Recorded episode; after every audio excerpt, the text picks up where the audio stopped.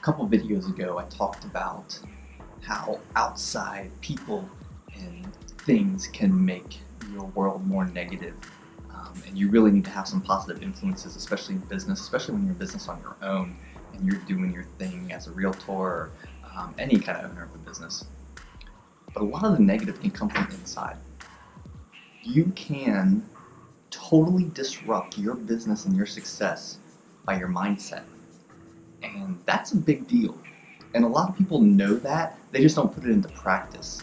They know that if their mindset is negative and if they're thinking bad things are going to happen or if they're thinking pessimistically and that things will not come to fruition the way that they've planned it or the way that they've set their goals, if they don't think they can hit them, they won't.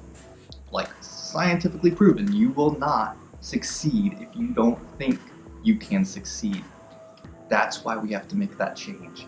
That's why we have to change our minds to more of a set of it's not that I want to do something or maybe that'll happen, but I will do something.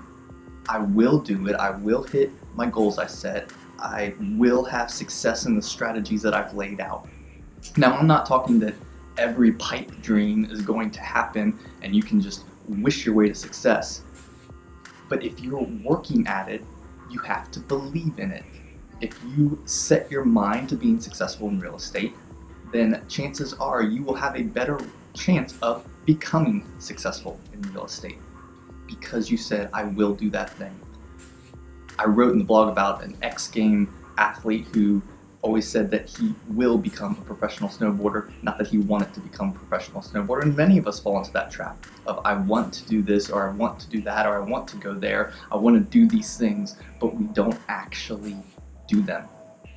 It's because we have to change our speech pattern, we have to change our thought pattern, and move in a direction that is more of I will do instead of I want to. And this goes for everything. This goes for your marketing, this goes for every listing appointment, every buyer appointment that you go on. Everything that you do in your real estate business has to go through this filter of it will be successful, that you are determined to do it well.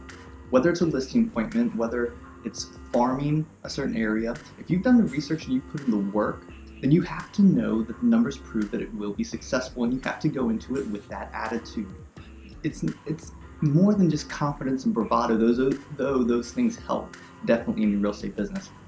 It's just more of the practical mindset that if I'm going to set it as a goal or if I'm going to set it as a goal to get that listing or to find that buyer house or to be successful in my farm area this year or that this open house is going to have this number of people and I put in the work behind it, then I have to make sure that my mind going into it is this is going to be a success. This is going to work.